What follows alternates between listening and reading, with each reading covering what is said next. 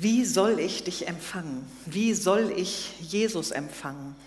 Diese Frage beschäftigt uns mehr oder weniger in diesen Adventswochen. In der vergangenen Woche saßen wir zusammen mit den Angestellten der Gemeinde und mein Kollege hatte so ein hübsches Spielchen vorbereitet. Wir durften nämlich würfeln und je nachdem, welche Zahl man würfelte, bekam man eine Advents- oder Weihnachtsfrage gestellt. Und eine dieser Fragen war, was bist du für ein Geschenketyp? Bist du einer, der schon im November alles hat? Oder gehst du noch am 23. um 23 Uhr äh, auf Geschenkesuche? Ich muss gestehen, ich muss noch Geschenke besorgen. Was ist das eigentlich für ein Satz? Ich muss noch Geschenke besorgen? Eigentlich ist Schenken doch etwas Freiwilliges. Eigentlich heißt Schenken doch, ich möchte jemandem gerne eine Freude machen. Und das tue ich aus vollem Herzen. Ist Schenken nicht freiwillig? Warum dann muss? Und das macht uns schon deutlich, so ein Satz, der euch vielleicht auch schon mal rausgerutscht ist, wie viele Motive im Schenken drinstecken, wie kompliziert das manchmal ist mit den Rahmenbedingungen des Schenkens. Was hat sie mir geschenkt? Wie viel wert war das? Was kann ich dann zurückschenken? Oder mancher sagt, mit meinem Geschenk will ich jemanden beeindrucken, der soll merken, ich habe und kann etwas. Oder ich kenne Leute, die sagen, ja, ich habe einen genauen finanziellen Rahmen, wenn ich irgendwo eingeladen bin, 10 Euro, das ist es. So. Ich muss ja schließlich mit meinem Geld haushalten. Und klar, wenn man mehrere Kinder hat, auch da, wie funktioniert das mit der halbwegs Gleichbehandlung, die ja ach, manchmal gar nicht so einfach ist. Und es gibt so viele Motive zu schenken, vielleicht auch Manche Geschenke fühlen sich danach an, als wollte man jemanden erziehen. Das fängt so an mit Kind kriegt mal eine Uhr, damit es endlich mal pünktlich kommt, aber kann sich auch in anderen Dingen fortsetzen. So Geschenke, die so einen kleinen Wink mit dem Zaunfall beinhalten, der irgendwas bewirken soll beim anderen. Also schenken ist manchmal gar nicht so einfach, wie sich das eigentlich erstmal anhören sollte. Schenken freiwillig, gerne, aus Liebe. Wenn ich an Weihnachtsgeschenke denke, dann empfinde ich auch so eine Entwicklung über die Zeit. Ich erinnere mich an die Erzählungen meiner Großeltern oder auch noch meiner Eltern, wo deutlich wurde, wenn Weihnachten geschenkt wurde, dann war das oft was, was man einfach brauchte. Der neue Pullover oder das neue Paar Schuhe. Das war klar, das war nötig, und das gab es dann halt zu Weihnachten. Heute sind wir so reich, viele von uns sind so reich, so selbstverständlich, dass wir uns die Dinge, die wir brauchen, einfach kaufen können, zwischendurch und besorgen können. Und die Geschenke, das ist dann das, was noch obendrauf kommt. Ich erinnere mich in meiner Kindheit, da war das manchmal so eine Mischung von Schönem und Nützlichem, von Dingen, die man brauchte und anderen, die einfach schön waren. Und es gab so die Spannbreite. Eine Tafel Schokolade war noch ein echtes Geschenk, aber man freute sich auch durchaus über besondere Dinge. Man freute sich über Wünsche, die erfüllt wurden und man freute sich aber auch über Dinge, die ganz überraschend kamen. Ich erinnere mich, wie wir da wirklich saßen und Wunschzettel geschrieben haben, zum Teil mit dem Spielwarenkatalog in, in, der Hand und klaren Seiten und Preisangaben gleich dazu. Vielleicht habt ihr das auch gemerkt, gemacht. Ich habe gemerkt, man kann das heute auch wunderschöne Wunschzettel und äh, Vorlagen sich im Internet runterladen. Oder es gibt sogar eine Seite wunschzettel.de. Ich habe sie nicht genauer ergründet. Aber man hat den Eindruck, wenn man so die letzten Jahrzehnte anguckt, dass das mit den Geschenken immer mehr, immer größer, immer prächtiger, immer gewaltiger ist. Ich habe mal äh, nachgeguckt, noch vor zehn Jahren, das ist ja auch schon 2012, noch nicht so lange her, ähm, hat der Durchschnittsbundesbürger geplant, 350 Euro für Weihnachtsgeschenke auszugeben. In diesem Jahr sind es 520. Allein schon in diesen zehn Jahren so eine Steigerung, das ist unglaublich und das ist ein Durchschnittswert. Wir wissen, dass es viele Menschen gibt, die bei weitem nicht diese Summen ausgeben können und andere, die unendlich viel mehr ausgeben. Aber was ist das für eine Spirale des immer mehr, immer toller, immer glänzender, immer prachtvoller, immer beeindruckender? Wie soll das denn weitergehen? Will ich das noch? Wollen wir das noch? Ich finde es gerade in dem Zusammenhang spannend, dass unser Thema heißt Reset. Reset im Advent und heute eben Reset beim Schenken. Wenn man bei einem Computer oder einem ähnlichen Gerät den Reset-Knopf drückt, dann tut man das meistens, weil es gerade gar nicht mehr geht. Weil es irgendwie so festgefahren ist, sich aufgehängt hat. Ähm, aber man kann es vielleicht auch freiwillig tun, denn Reset heißt, zurückkehren in einen Ausgangszustand. Zurück zum Anfang. Wo hat es angefangen? Wie hat es angefangen? Und deswegen fragen wir uns heute bei dieser Frage Reset beim Schenken, wie hat das eigentlich angefangen? Damals mit Weihnachten und dem Schenken. Damals ganz am Anfang. Und das erste Geschenk an Weihnachten war ein Geschenk an dich und mich. Ein Geschenk an uns Menschen. Als erstes wurden wir beschenkt. Es war ein sehr unscheinbares Geschenk. Und es war nicht sonderlich gut präsentiert. Ein Kind irgendwo in einem Dorf, in einem Randgebiet der Erde, und dann auch noch irgendwo, da wo keiner hinkommt, in einem Stall, da wo kein Platz ist. Wer soll das mitkriegen, dieses Geschenk? Das Geschenkpapier war nicht hochglänzend, es waren Windeln, wenn man so will.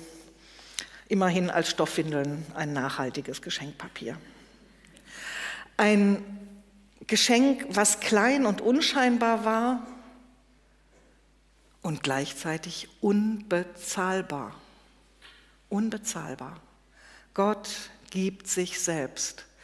Dieses Geschenk der unendlichen Liebe Gottes. Gott gibt seinen Sohn in diese Welt. Dieses Geschenk ist einfach nicht zu toppen. Der Apostel Paulus schreibt in seinem Römerbrief im achten Kapitel, was wollen wir noch mehr sagen? Wenn Gott für uns ist, wer kann sich dann noch gegen uns stellen? Er hat ja seinen eigenen Sohn nicht verschont, vielmehr hat er ihn für uns alle hingegeben. Wenn er uns aber seinen Sohn geschenkt hat, wird er uns dann nicht auch alles andere schenken?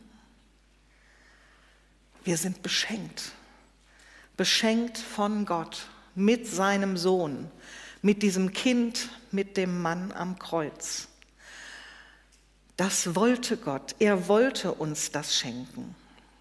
Wir haben es eben gesungen in dem Lied, Wie soll ich dich empfangen? Nichts, nichts hat dich getrieben zu mir vom Himmelszelt als das geliebte Lieben. Oder dann, er kommt, er kommt mit Willen.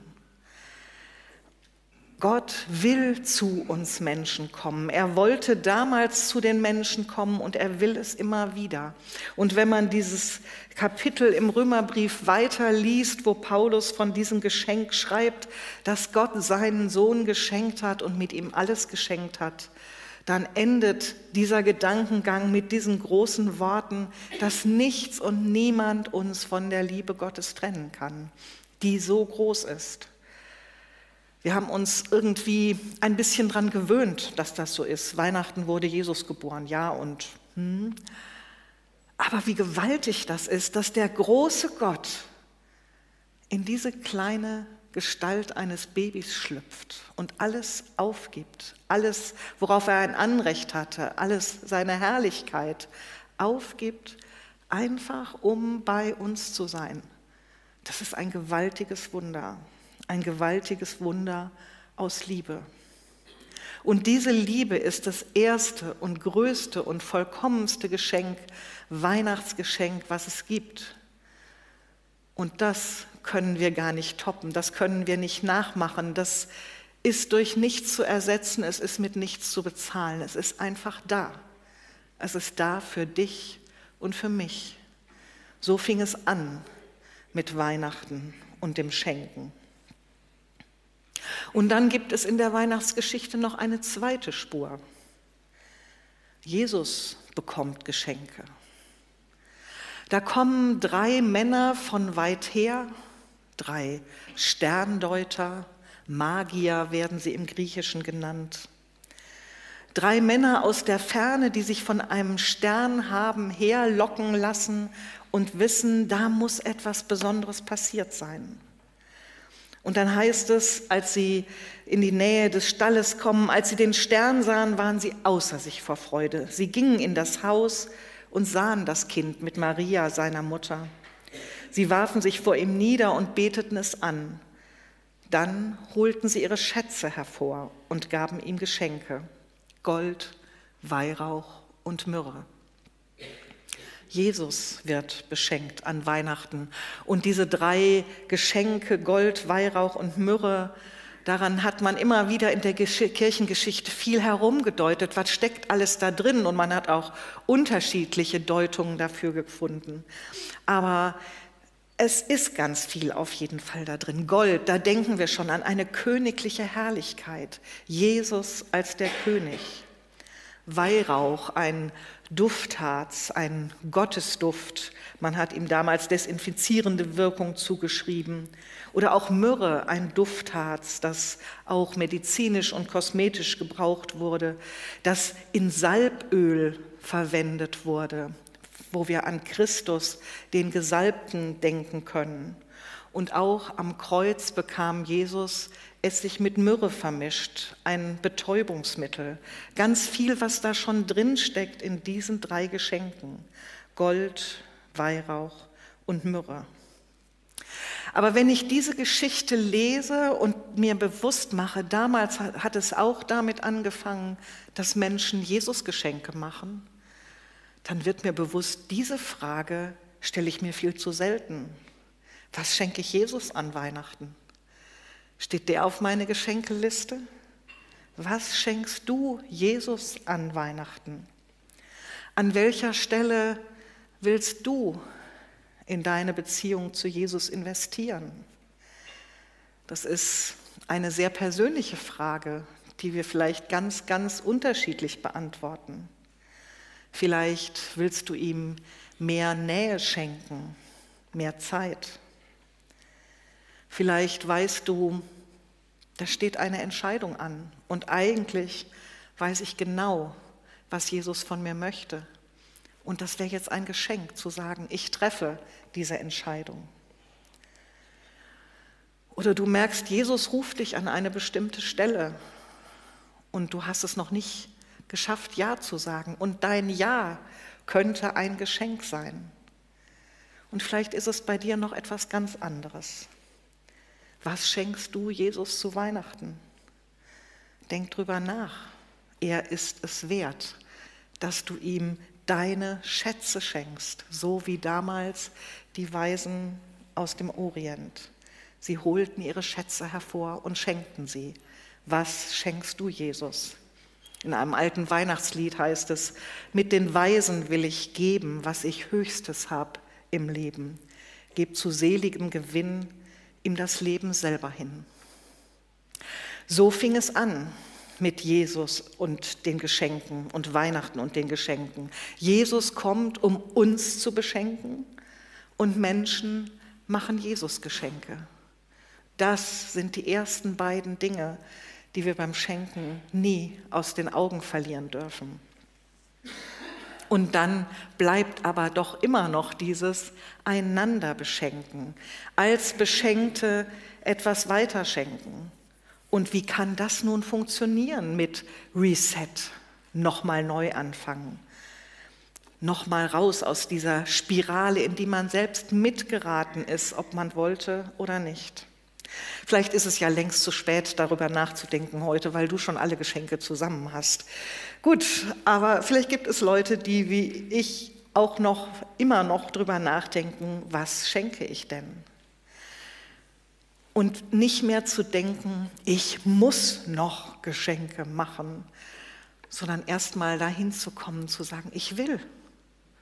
Ich will Menschen beschenken, weil ich eine Beschenkte bin auch zu gucken, kommt Jesus auf meiner Geschenkeliste vor. Aber dann eben auch da, wo ich andere Menschen beschenke, zu merken, das hat nicht unbedingt etwas mit Geld zu tun. Es geht nicht um 350 oder 520 oder 10 Euro, sondern es geht um dein und mein Herz, das beim Schenken beteiligt sein darf und soll wo wir rauskommen können aus dieser Spirale, dieses immer toller, immer teurer, immer besser oder auch aus diesem Druck der Pflichtgeschenke. Das muss aber auch noch sein. Wie kann das ganz praktisch aussehen, so ein Geschenk-Reset? Ich weiß, dass viele auch an dieser Stelle schon nachdenken und manches leben und umsetzen. Zum Beispiel zu sagen, es muss nicht immer jeder jedem was schenken, sondern mancher sagt, wir losen das in unserer Familie aus und jeder bekommt einen, den er beschenkt, damit es nicht so eine riesige Geschenkeschlacht wird. Oder denk mal diesen Gedanken weiter, du bist beschenkt und schenkst etwas weiter. Das kann ganz praktisch aussehen. Ich sage es mal ganz platt, du hast eine Nähmaschine geschenkt, geschenkt bekommen und dann fängst du an, anderen schöne Sachen zu nähen. Das kann aber auch heißen, du hast Gaben geschenkt bekommen, du hast Begabungen und mit diesen Begabungen kannst du Menschen eine Freude machen. Ob das der selbstgebackene Kuchen ist oder das Lied, was du singst oder was auch immer. Deine Begabungen beschenken andere. Oder vielleicht willst du Menschen daran teilhaben lassen, wo du vielleicht auf einer ganz anderen Ebene beschenkt worden bist. Vielleicht möchtest du davon erzählen, wo du von Jesus beschenkt worden bist. Vielleicht möchtest du es aufschreiben. Diese Erfahrung habe ich mit Gott gemacht, da habe ich mich als beschenkt erlebt. Und es gibt Menschen, denen möchtest du das weiterschenken um ihnen etwas zu zeigen von dem, was du mit Gott erlebt hast. Schenken kann man auch Zeit, Aufmerksamkeit, gemeinsames Erleben. Daniel hat das vorhin so gesagt, wir haben doch alles. Ja, und das ist so. Aber was viele nicht haben, ist Zeit, die jemand mit ihnen verbringt. Ein super wertvolles Geschenk an vielen Stellen. Oder vielleicht kann man darüber nachdenken, Dingen ein zweites Leben zu schenken. Da gibt es ja manches in deinem und meinem Haushalt, was da irgendwo ist. Vielleicht haben wir es sogar geschenkt gekriegt oder auch mal gekauft in einem Anflug geistiger Umnachtung und merken hinterher, wir brauchen es gar nicht. Und es steht da und es nimmt Platz weg. Aber es gibt andere Menschen, die würden sich darüber freuen. Die würden es vielleicht sogar brauchen.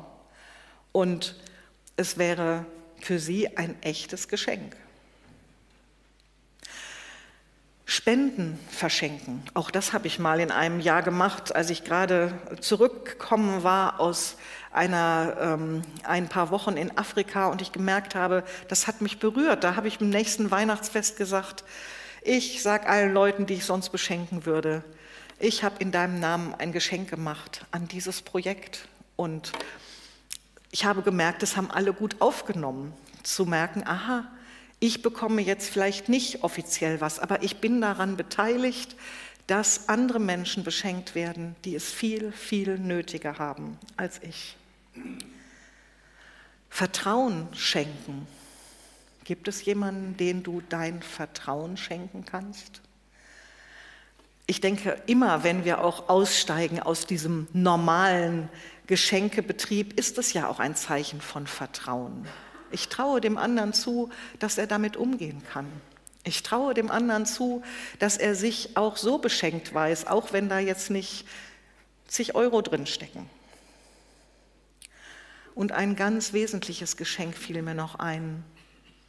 Vielleicht ein so großes Weihnachtsgeschenk, wie es sich auch mit Geld gar nicht ausdrücken lässt. Vergebung schenken. Vielleicht gibt es Beziehungen, wo du merkst, da ist schon lange was nicht mehr in Ordnung. Da steht etwas zwischen uns. Und das klemmt immer wieder. Das macht es schwer miteinander. Wie wäre es, an dieser Stelle Vergebung zu schenken? Sich nochmal mit dem Schmerz auseinanderzusetzen in der Adventszeit, ja.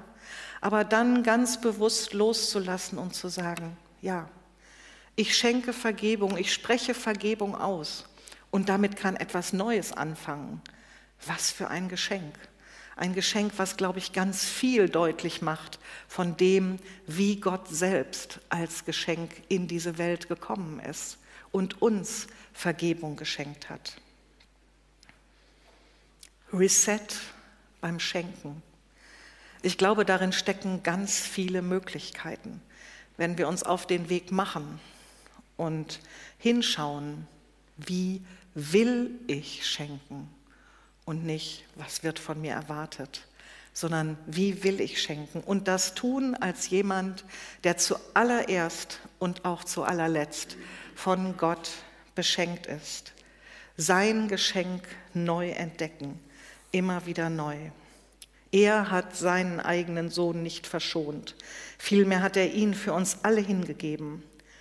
Wenn er uns aber seinen Sohn geschenkt hat, wird er uns dann nicht auch alles andere schenken?